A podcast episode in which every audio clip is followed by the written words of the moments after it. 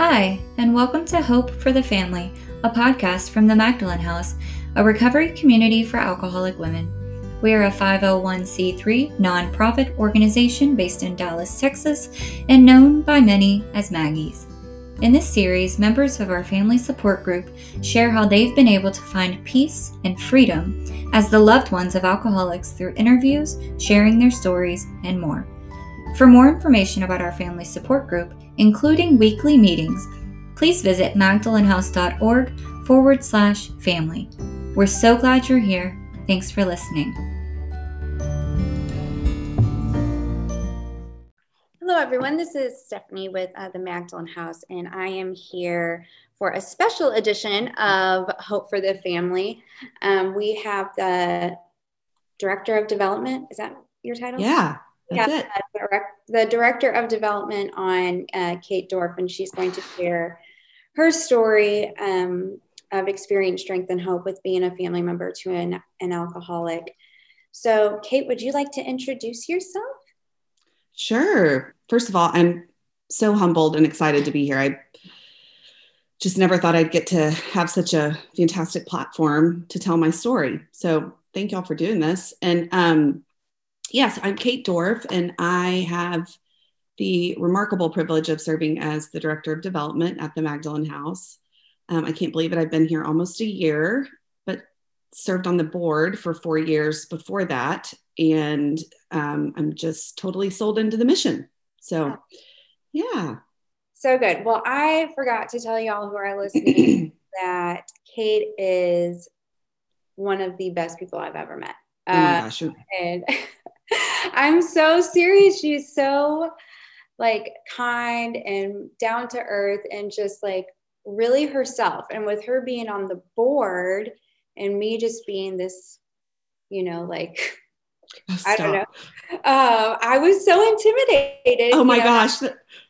Well, not because you're intimidating, but because I was intimidated. And then whenever I got to know you, it's just so like all of those fears just like fell, you know? And so thank you. I'm just so honored to be able to do this and to be able to work with you and just watch how talented you are. It's so amazing. So let's get into your story. So do you want to give us a little bit of background? Maybe tell us a little bit about what it was like growing up, all of that good stuff. Sure. I wish I had some awesome childhood story to tell, but I don't. I grew up in Midland, Texas. I'm like an 8th generation Texan. So clearly I would never leave. My parents were happily married, and I just had a wonderful upbringing, you know, did all the little things that girls do. I had a younger sister who's 2.5 years younger than me. And I can remember Barbies and gosh, just all the things girls do, dance classes. And I loved school and always felt very loved and safe growing up. And, you know, my family member was my father. And I can remember from, you know, as we start to get older, I can remember specific instances where we would be in a social place. And I always felt a little uncomfortable when he was having a drink. And I don't know that I could ever really put my finger on it. I just knew something was different. He'd say something, or mom would have to drive home, or whatever that looked like. So I was always maybe just somewhat aware that there was a problem, but never the extent of what ended up happening. So I don't know. Does that give you a good answer? Sure. So did he drink your entire childhood? Yeah, he did. But, you know, I always thought he was a normal drinker. I can remember him coming home, and I'm looking at his blue chair right now in my office, and he would come home and sit in his blue chair and have a scotch, you know, and that was just normal. And I can remember, this is so bad, playing with Crown Royal purple bags, thinking they were really pretty. So that was just something that was always around. My mom didn't drink much at all. I mean, I think I can probably count on both hands how many times I remember seeing her have a glass of wine. So I just thought it was just dad was a drinker, a normal drinker. You know, we were active in our church. My mom was always a little more invested in it than he was. But I can remember sitting in church with him in the pew having Tic Tacs, you know, which now is kind of funny that it was Tic Tacs because now I kind of know why. But, you know, it just never was weird. It was there, but it wasn't weird and it wasn't concerning. Was there a time that it did become concerning? Yeah. So I think as I got older, things started, I don't know if it's just you get older and you start to become a little more acutely aware of your surroundings and maybe you're able to articulate what's going on better. But really when I started to be in junior high, so probably around 13, there was starting to be tension in the house. And I can remember several conversations between my parents of my mom just thinking he drank too much. You know, he'd spend his afternoons at Midland Country Club and would come home and he was always different than the way he left. But again, as a child, you kind of pick up on those things, maybe intuitively, but you don't really understand exactly what it is. So as that kind of progressed, his drinking just got, I think, to the point where my mom couldn't handle it anymore. And they separated. And I was a freshman in high school. And then it just started to go downhill after that. So I do know that when he was gone, one of the situations was if he was to come back, he couldn't drink. And I remember my mom being out of town. I was 14 and I found him with a drink and I knew, okay, what do I do? Do I tell my mom that I caught him doing something that was like a prerequisite to their reconciliation? Or do I hold on to it? And I told her. And I can remember feeling like I betrayed him, which I think is a pretty deep feeling for any child to have about their parent. And things just progressed from there. And he ended up having an affair. And then they divorced when I was 16. So, yeah. Did he know that you told your mom? Yes, he did. He knew that I caught him. Yeah. And I think he was pretty angry for a long time. So did anything happen with that or? No, I don't remember the specifics of anything happening after that. I just remember after that instance, that was kind of the pivotal moment when things started to go really down south. I can remember one specific time. I was probably 17. My sister got really sick, stomach issues. Anyway, we ended up in the emergency room and he walked in and couldn't stand up. And I remember thinking, what is happening here? You just went from, you know, my dad who was fun loving and having dinner with us and driving around in his truck to a man who couldn't stand up and had to be escorted out by security when your daughter's sick. It was very confusing. And I really remember starting this pattern of just being angry and not really knowing why and thinking, is it my fault? Did I do something wrong? I can remember we had a boyfriend in high school who I dated for like 4 years. I don't think he ever got his name right. And I can remember thinking like, do you just not love me enough to even learn my boyfriend's name? You know, and it was just this constant cycle of, man, I must not be worth it. The drink means more. And that's a really hard place to be in, I think, whether you're, grown or a teenager or a child. And I think it's a very common feeling. So you talked about your dad, like being fun loving, driving around in a truck. So what was he like if he wasn't drunk?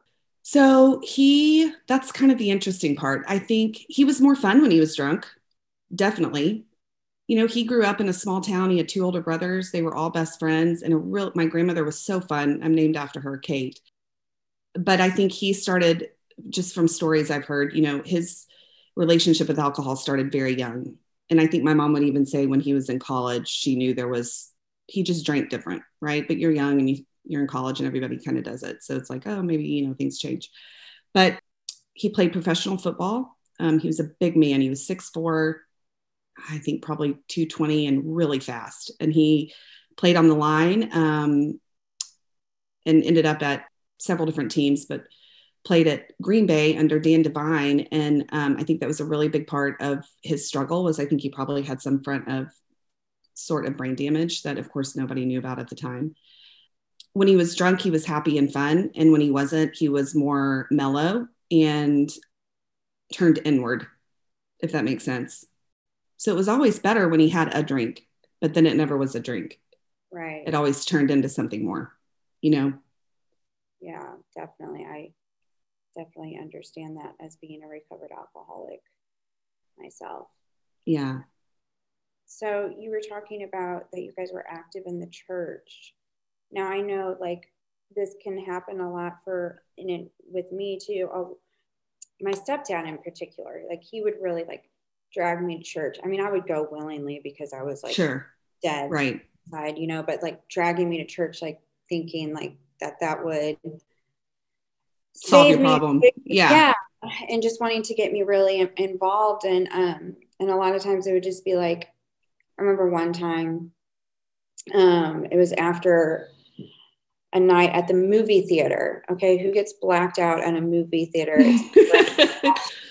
Drunks do. Yeah. Yes. And just the chaos and everything that happened the night before, waking up with extreme remorse and going into church and just like praying and crying and never wanting to do it again. And then constantly doing it again. Did your dad ever like try to seek help in the church or anything like that? No, I think the church for him was a place of shame. And I know we'll go into that, but first of all, I think he grew up in a era where we don't talk about our problems and men are supposed to be strong and non-vulnerable. And I think the church didn't do much for him except make him feel bad. I think he believed in God. I know he did. But I think he lacked I honestly think he lacked the inability to have a spiritual relationship of any kind because he felt so ashamed. And I know as y'all talk about all the time in your recovery journey, like shame is really the problem, right? Yeah. So he never, I don't ever remember him ever admitting that he had a problem to me. I think there were moments throughout our journey where he thought that he would consider it. But I never outwardly heard him ever say, I'm an alcoholic. So I think the church was more of a place of pain for him. So sad. Yeah, it is. So what happened after your parents divorced for the final time? So when they divorced, my dad left and his drinking went steadily downhill after that. I mean, I guess it went uphill. But you know, I went off to college and there were several instances where I'd get a call and it was kind of a joke with my sister and I, we knew like if we call him after 3 o'clock, we could pretty much ask him for anything. And he wouldn't remember the next day and just say, yes. That sounds so terrible. But that, you know, 18-year-olds, like you're hurting and you're going to get whatever you can from him, what you need. But mostly in terms of myself, I remember just being really angry with him and always really nervous. So college events, dad's weekend, he would come and he would be drunk before we went to dinner, you know, but I think his default was drunk. So it became less and less about seeing him for who he was. And it was always just, that's the way he lived. I'm trying to think like a specific example I can give you. There were so many, but one thing I do think the way I felt at the time was, he just didn't love us enough. You know, if he loved his daughters enough and he knew he was going to lose them, why wouldn't he stop drinking? I remember my wedding, we had to put one of my uncles on him just to make sure that he was okay. And he fell and broke his tooth and then had a wreck trying to get to the dentist that we had set up. And it was, you know, he didn't make it. So all of my little wedding pictures, he's got this big fat chipped tooth, you know, and I can remember thinking like, man, you can't even fix your tooth to get on my wedding day for pictures. Like, I think it was just a really built up process of not trusting someone and not feeling loved enough. One of the biggest examples I give is he always felt very uncomfortable around my mother afterward. And so it was a very tense situation for me when they would both have to be together at some family event. And I had a graduation, high school graduation, and he just left. He didn't come speak to me afterward. I saw him get up and leave. And I can remember thinking, what kind of dad doesn't come and talk to their daughter after her high school graduation? Furthermore, when I graduated like number 5 in my class or something, you know, I worked my tail end off and like, you can't even say you're proud. Yeah. One thing I will say is I always knew he loved me, but I always felt like he loved something else more. And I didn't know what that was. Now looking back on it, I was feeling like he loved the drink more. Right. And that it was, I can't tell you how many times I've said this, that it's a choice. It's a choice. It's a choice. Like he could choose it. He could choose to put it down. He could choose me over that. He could choose to make better decisions. And like, that's something I feel like is very common with people who don't understand the disease, is that it's not a choice. But when you're in the throes of it and you're not educated on what that means, it seems like a choice. Mm-hmm. Yeah. And that's hard. Definitely.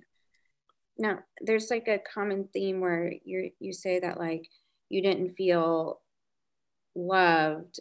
This could just be me projecting, but do you feel like you were in a place where you were like trying to get his approval or get his love? Absolutely. Oh yeah. Yes. I mean, that was constant, you know, but the interesting part too, I think, is it was juxtaposed with, I want to do whatever I can to hurt him because I'm so hurt. Right. I'm angry.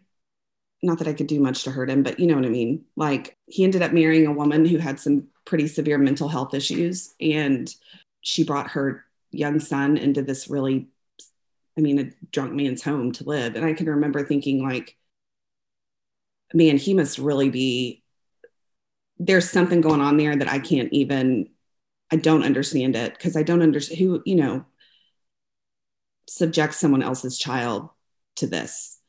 And then the thing is, I think too, in his head, he thought he was doing the right thing and doing something good for this kid. Because again, I had this silly notion. This is how I felt about him. I thought he was a bad person. I thought he made choices that were wrong, and he'd rather sit at a bar with his friends and drink instead of showing up to take my sister and I to eat on the one night a week that we had scheduled to eat dinner. And that's a really hard thing, I think, to understand, not only as a child, but just as somebody who loves a family member who's struggling with it. It's so common. Absolutely. And really not talked about enough, you know? And it's really sad. I'm lucky in the fact that, you know, I'm sober now, and, you know, right. My daughter is, you know, she was about 7 when I got sober, and from about 2 to about 7 is when I was really in my addiction. And then like probably around 5 is whenever it got really bad. But I still remember like the missed visits that I had with her because I got too drunk. Or one of the things that I'll never ever forget is she would call me and say, Mommy, every single day I go to bed and I wish upon a shooting star that when you'll wake up, you'll be here, and you're never here. And like hearing those things, you know? And so I can definitely, like, I have a lot of guilt still for that. And so I can imagine how he must've been feeling too. Cause it's a really hard place to be as a child, you know, I understand that, like, I know that I was sick. My daughter understands that I was sick now, but at the time it didn't hurt any less because I was sick. That's right. It would just be the same. I mean, you know, I've used the example of if he had had cancer, I would have felt sad and it would have been painful because he had cancer. Right. But in this particular illness, you know, like they say, instead of it rallying people, it pushes people away. And when you don't understand that on the onset, the pain is amplified, I think. And the issues around self-worth are amplified, and it becomes about you instead of the other person, which is a really hard thing to understand. You know, your perspective is skewed because you don't understand the illness. Right. Yeah. Now I remember there is one point where he did go to treatment. Can you tell me about that? Yeah. So the first time I was so excited. I had just graduated from A&M and had gotten a job at the Department of Defense in DC. And the nature of my position, the military actually moved me up there. So I had to drive to San Angelo, I think it was San Angelo, and check in with the base there. And then I had to go on to College Station to get all my stuff. And he was supposed to meet me in San Angelo. Well, it was 9:00 that night and he wasn't there. And I thought, this is so weird. Called him, didn't answer, woke up, went ahead and just was pissed, called my mom, was like, I guess I'm just going to get this U-Haul by myself. At that point, I was like, now you're not helping me. I'm so mad at you. I'll figure it out. So got a U-Haul myself, drove it up there. My boyfriend, now husband, was still in DC at the time. So I know he couldn't help. And my grandfather was close, but he was old. Like, he can't hook up a trailer. Anyway, so I get to College Station, and I remember pulling in, and it was probably 9 o'clock that night. And he had tried to call me several times that day. And I thought, I'm hauling him back, and I'm just going to rip a new one. He won't remember anyway, but I need to do it. So I called him back, no answer. Called him again. He answered. He was clearly at a bar. And I said, I guess you just don't really care if I've worked so hard for this, and you're supposed to help me, and you're not here. And he said, well, I'm coming right now. Well, then it dawned on me, oh my God, it's 9 o'clock, and I'm in Midland. He's in Midland. He's going to drive 8 hours drunk to come help me. That can't happen. So his wife at the time called me later and said, there's been an accident, and he had run himself into a pole. And that just started this whole, from that point forward, nothing was good. So he went to Laha. I guess his attorney at the time fake told him, like, here's the deal. When you live in a small town like that, and you're an upstanding community member, whether you're drunk or not, you're going to get off. And he had already gotten off on several DWIs, but this time he wasn't getting off. And all I could think of was, please, God, don't let him kill somebody. Let him go to jail, sit there, but just don't let him kill someone else, because I knew that would just kill him. Anyway, so he sat in the drunk tank. His lawyer got him out and said, you've got a choice. You're not getting off on this one. So you can either go to Laha, or you can go get your DWI. So of course he went. I was so angry with him at that time, and moving up to DC with a new job, that I didn't speak to him. And he came home and was drinking like the next day. I knew it wasn't going to work. So that was the first time. Flash forward, as any, I think, person knows, when you've got a relationship with the drunk, like, you just keep hoping that maybe if I do something, they're going to change. So forgiveness, which was never actually really real forgiveness. It was more like, okay, just put that in the past and let's move on and see if I can do something else that makes them want to get sober or want to stop drinking, make that choice. I spent 3 years in DC working at the White House, and it was so fun and one of the best parts of my entire life. And I wanted him a part of it. So he'd come visit, and we'd take him to the Christmas party, and he loved it, and it was special, and he thought it was really cool. And then we married, moved back to Dallas in 2009, and things started to really pick up then. My father-in-law, who I'm very close to, was a Methodist minister. And several months into our marriage, my dad called Jim, my father-in-law, and made the comment, if something happens to me, I want you to do my funeral. And Dad called and said, I just want to let you know I had this conversation. I'm like, you're 59 years old. Why are you talking about if something happens to you? Like, what's going on?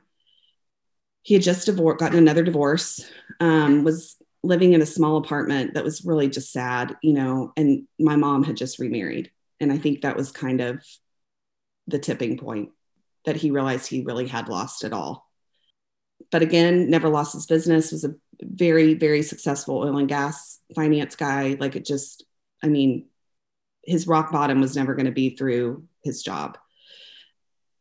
So I remember calling his brothers saying, okay, something's going on here, and we have one chance, and it may not work, but I'm not going to live the rest of my life without trying to do something, even if it's for myself.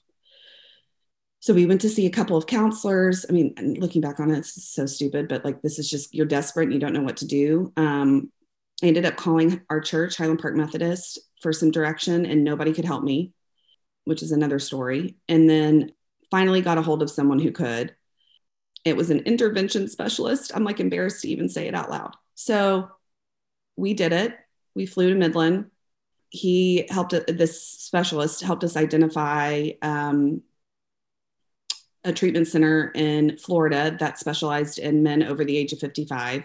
Because one of the things I can remember my dad saying was, I'm not going to Laha. This place is so, blah, blah, blah. My roommate was a drug addict. Like, I don't do drugs. you know, it was like a total separation of reality, which I just kept looking back on is so funny. But anyway, so we did an intervention. Both brothers came, John came, my sister came, and we had the police department outside with their lights. I had a friend that like threw me a solid and sat out there with the lights on to scare him a little bit. And we woke him up. He was a hunter. John took the guns. My uncles and I said, you don't have a choice. You're going or you're going to jail because we're worried for your safety.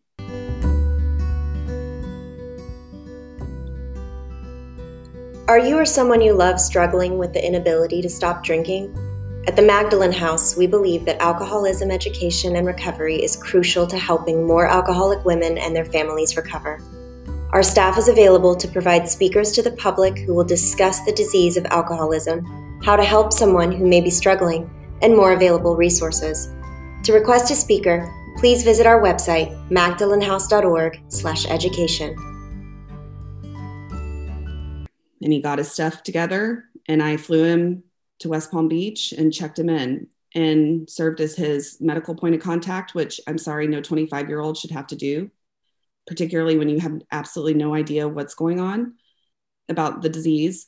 And I can literally remember sitting on the side of my bed thinking every single phone call was him dead. And it's the feelings of that are just so poignant, and they still are just so real.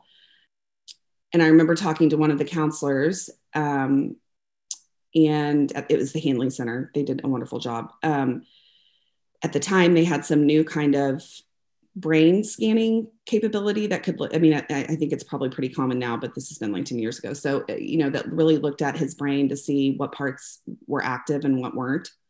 Considering he had played football for so long, they were, you know, a little bit concerned about frontal lobe damage. And he left the day before the scan. And I remember my uncle picked him up, and I thought, okay, that's it. I have to break ties, because you have this whole, for my whole life that I can remember, starting when I was 13, you consumed it.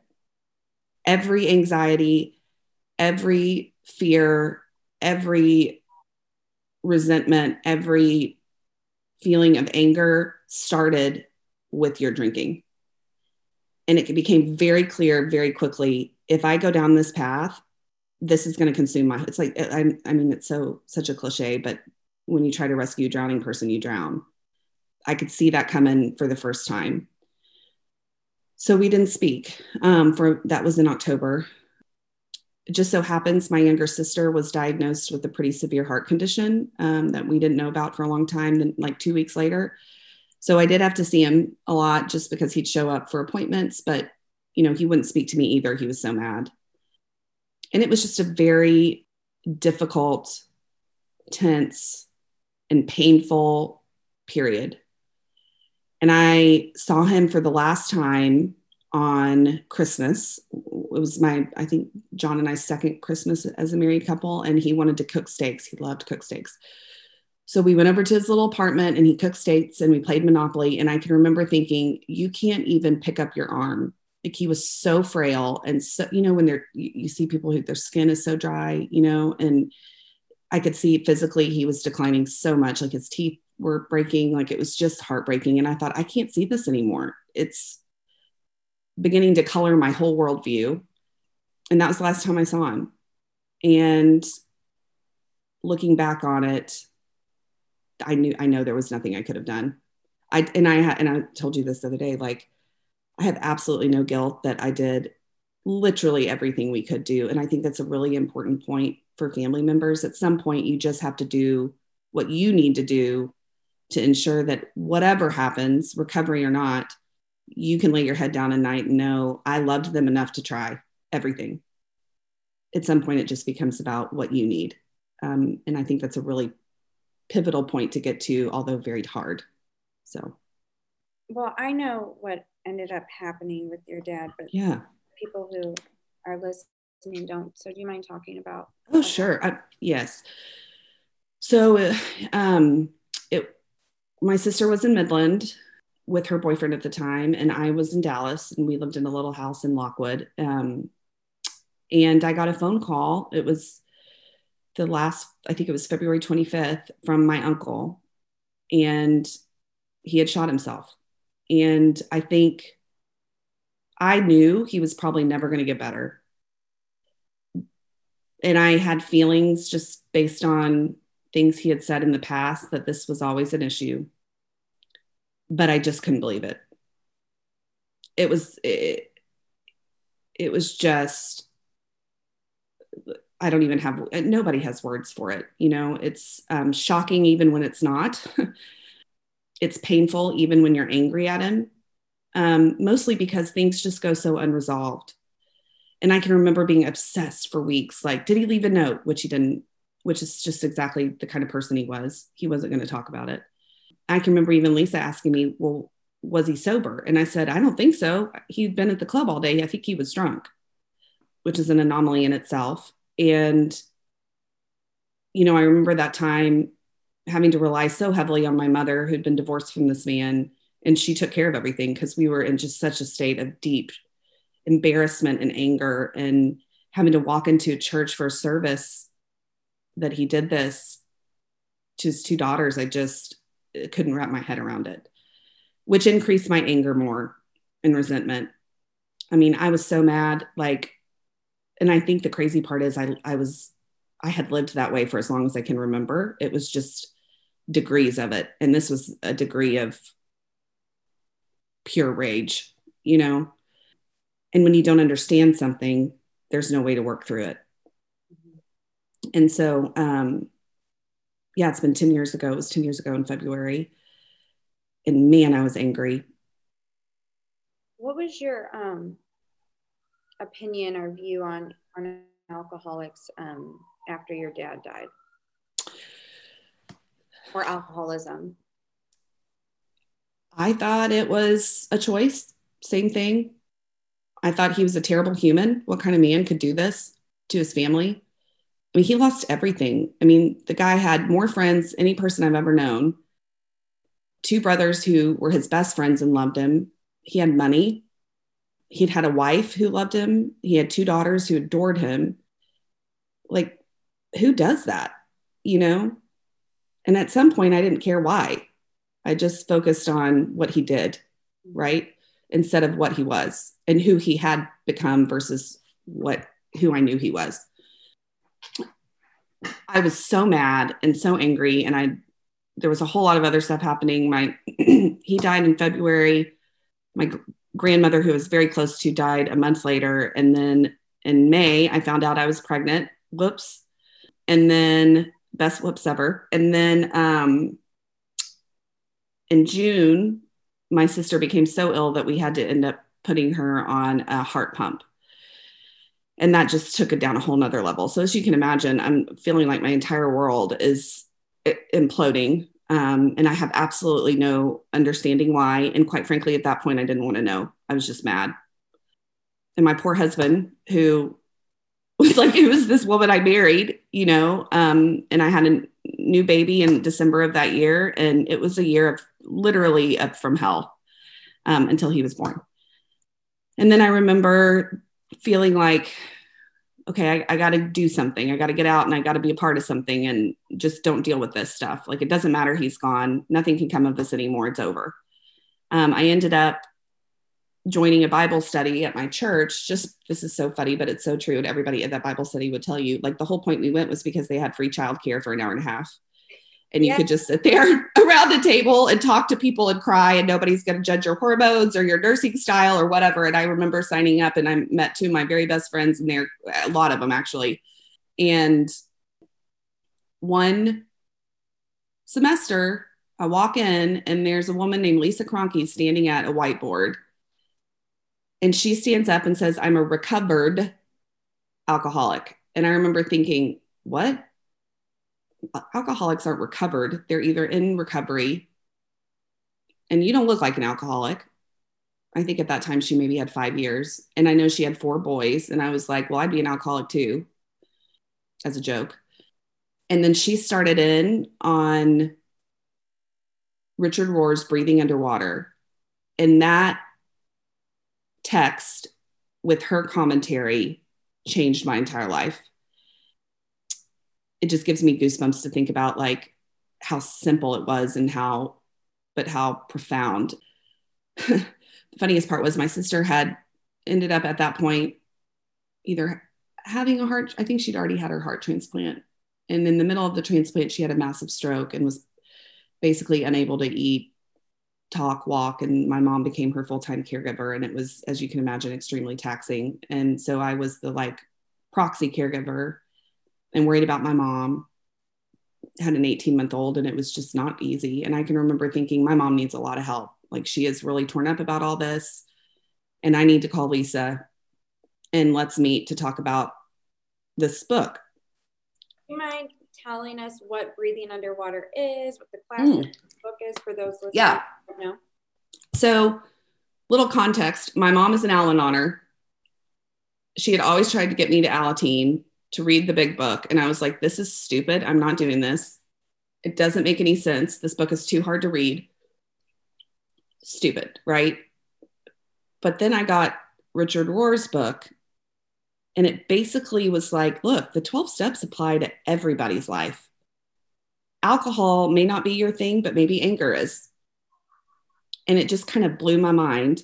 He's a former, he calls himself a recovered Catholic.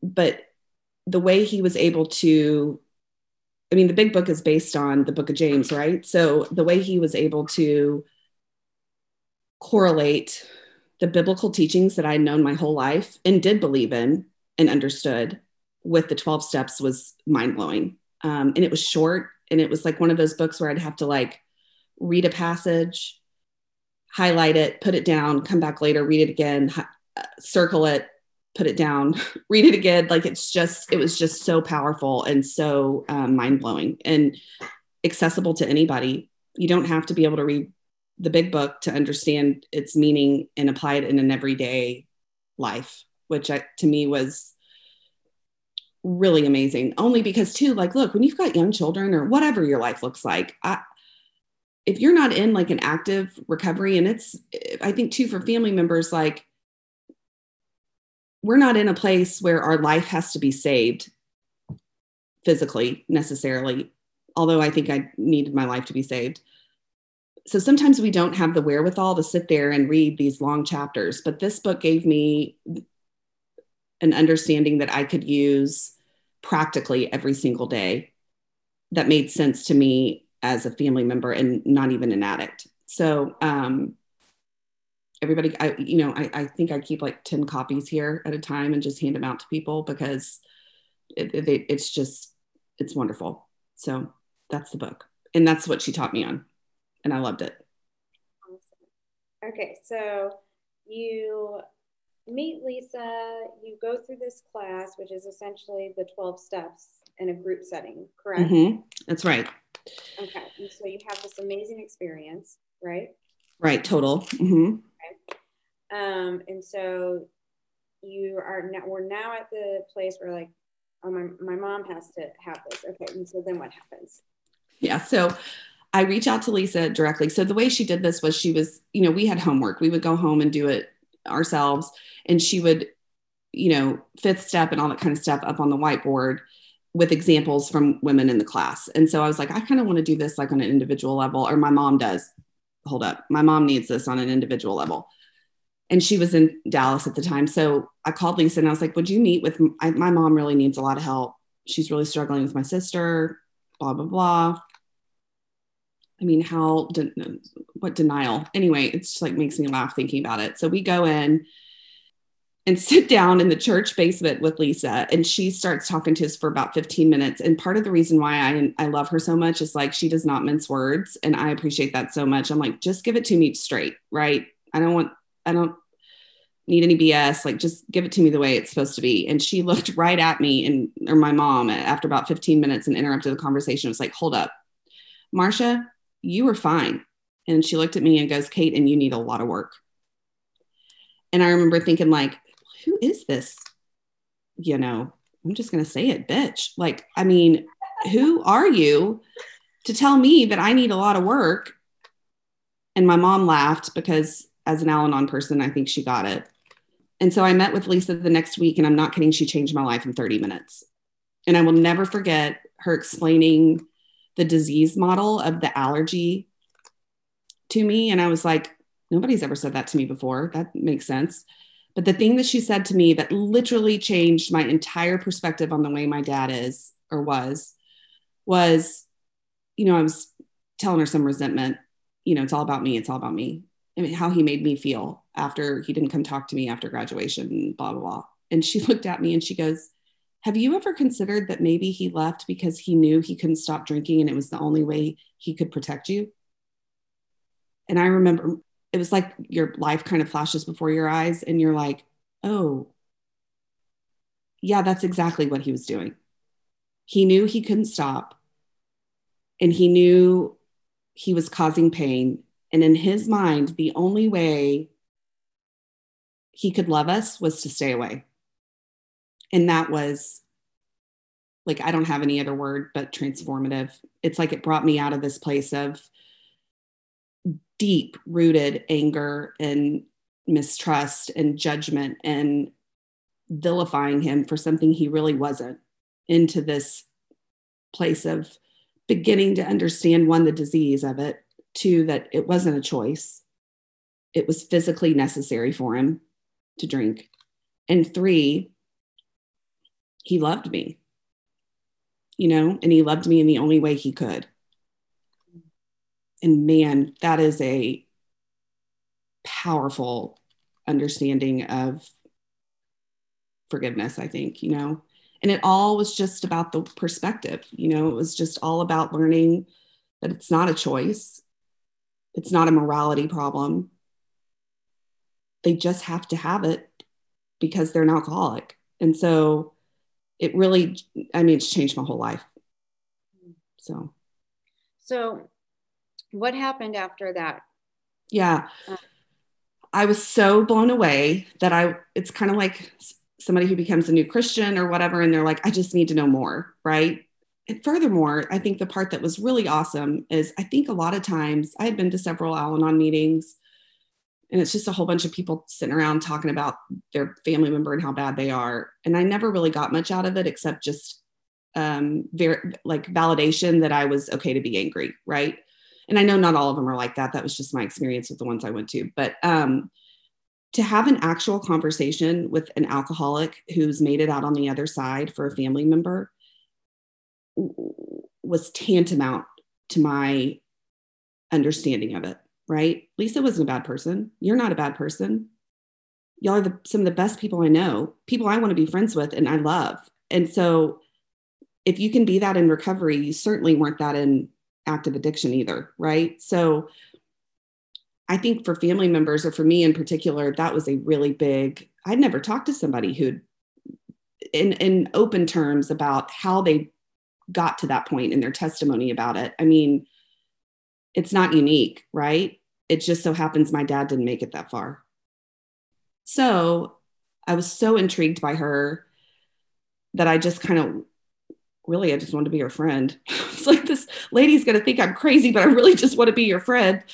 And I just probably bothered her to death and learned as much as I could. I remember one of my friends in this Bible study was struggling with some stuff too. And I remember introducing her to Lisa and she kind of felt the same pull, right? We ended up going to a PPG meeting and just slowly became, internally, I was so excited that I kind of wanted to just live at her house, but like I was trying to not scare her. So just slowly became more integrated into this community.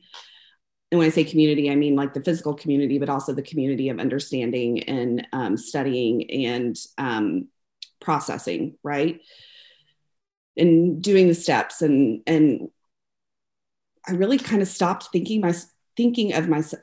I was not a victim anymore. I just wasn't. Like, I kind of considered myself in recovery too, which I know is a totally different, I mean, it's all the same thing, right? We're all going toward the same thing. And that's what I also loved about PPG was like, I could sit in that meeting and listen to other alcoholics talk about things that applied to me too, that even though I don't have an addiction. And they were talking about the book. They weren't talking about their problems. Like Lisa always says, you know, if your kids can make you sober, there wouldn't be a drunk mother in the world, right? Yeah, so that's kind of how I got into this. And the further I got into it, the more I started to realize, okay, wait, my dad's legacy is so much bigger than what he did, right?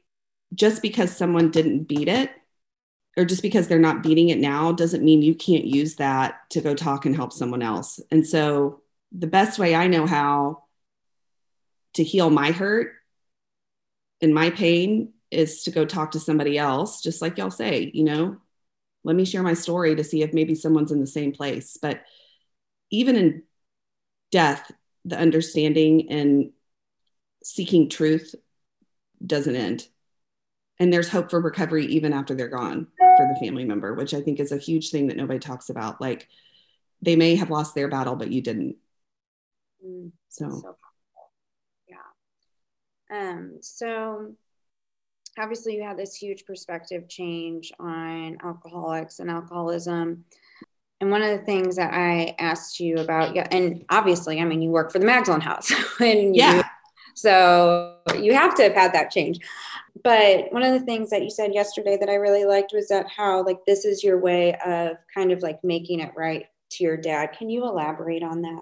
Yeah. So I think something after I finally, you know, years of working through all this stuff, we had another personal situation with my in-laws that happened. And I watched my husband and my brother-in-law, instead of getting angry, just kind of love through it. And I thought, I wonder what would have happened if I had done that instead of being angry, right? If I had known, I think this is just so common. If I had known what I know now, how would I have done something different?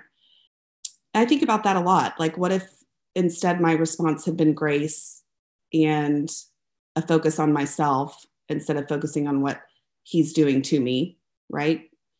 Which he actually wasn't even doing anything to me. It's just how I perceived it, like we all would. But, you know, learning that, asking those questions, I think is a good thing, because I think it shifts your perspective from guilt and I wish I could have done something better to, okay, I couldn't do it to him, but how can I help somebody else do it? So I don't even know that it was like a conscious thought, but the more I think about it, it's like, okay, I can't change the way I responded to my circumstances in the past. And I don't necessarily feel guilty about how I acted, because I didn't know any better and I was really a child. But I'm grateful that I understand now, if it happens to me again, a better way to respond. And I think you said something yesterday that I actually hadn't heard of, a graveside amends. Like, I don't think I think my graveside amends is this every day, right?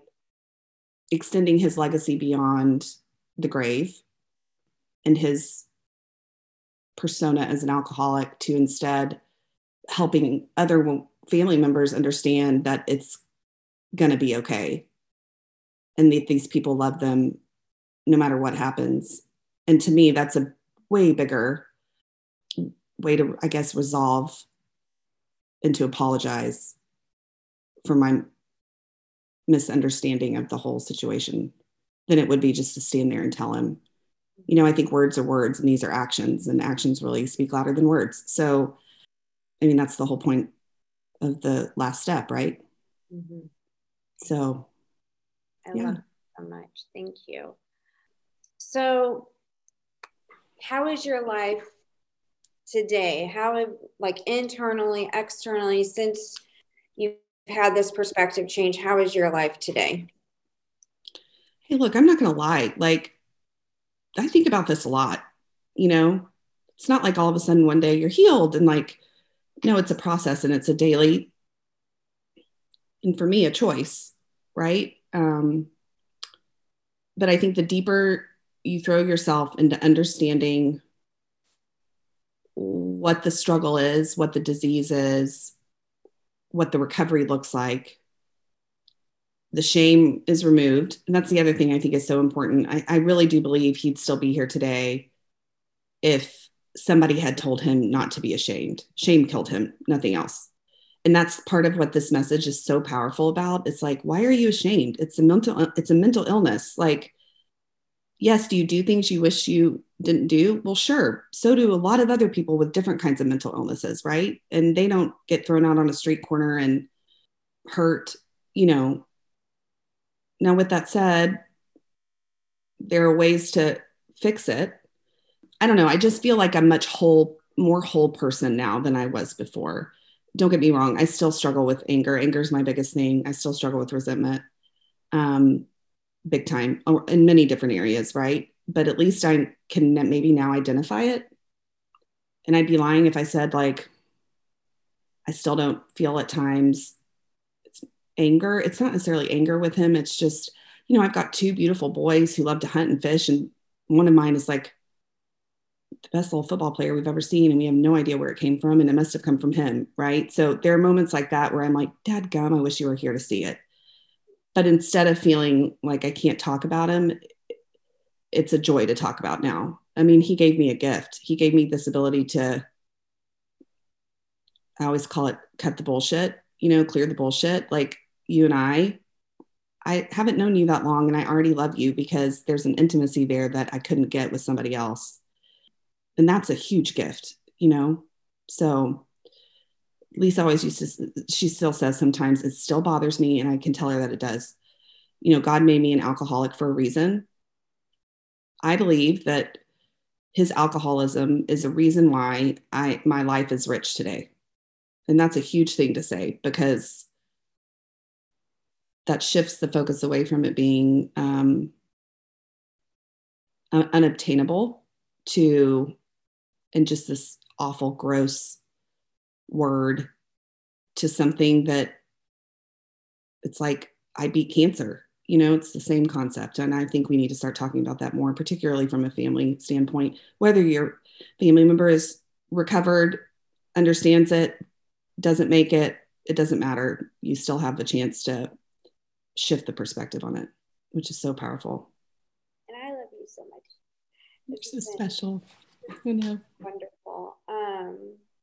I think there's been a lot of really amazing stuff that's been said, but is there anything that you would want to tell a family member who might be listening that either you wish you would have known, or just anything else that you think is important to tell them? One, I say, if you're struggling with yourself or anybody else, go pick up Richard Rohr's book like yesterday. It will change your life. Find somebody who can explain what's happening. For me, I needed information. I needed to understand, why was he doing this? Like, why am I not good enough? It became very clear very quickly that this was not about me. And I was making it about me. And when you make it about you, you can't see the truth in somebody else, right? So go find somebody, and don't be afraid to talk about it. I feel like I was so embarrassed for so long. Like, I didn't want people to know that my dad was drunk or whatever. Like, come on, everybody knows somebody in this world who's struggled with it at some level, whether they're in active addiction or not. Like, maybe they're just a habitual user and it makes you uncomfortable. Go talk to somebody about it. It's just, if you've got a question, call our hotline. Like, we'll tell you exactly what to do, which is what the beauty of what we do. It's like, I mean, we're standing out there shouting from the mountaintops, here's how to fix it. You know, here's the solution. Family members and addicts alone. Like, it's just, it's a beautiful resource. And the last thing I would say is just remember, you're going to be okay. It's going to be okay. Maybe they don't make it. Statistically, most don't. And that's a hard thing to hear, but you got to put the work in to be able to live through anything. And don't give them power. Like, you got to, giving them power actually facilitates their problem. Take the power away and put it back in you, you know? Yeah, I think that's what I'd say. Awesome. Thank you so much for spending the last hour with me. And girls, has been the best part of my whole week. Thank you. Yes. You're just so cute. I just love you to death. I love you too. And thank you for everything you do for the Magdalen House and everything that you've done for me on a personal level. So. oh my gosh, it's, don't mention it. It really is. It's the best place in the world to work. And it's such a gift. I've been given a gift and I've got to give it to somebody else, you know? All right. Well, have a wonderful day. Thank you.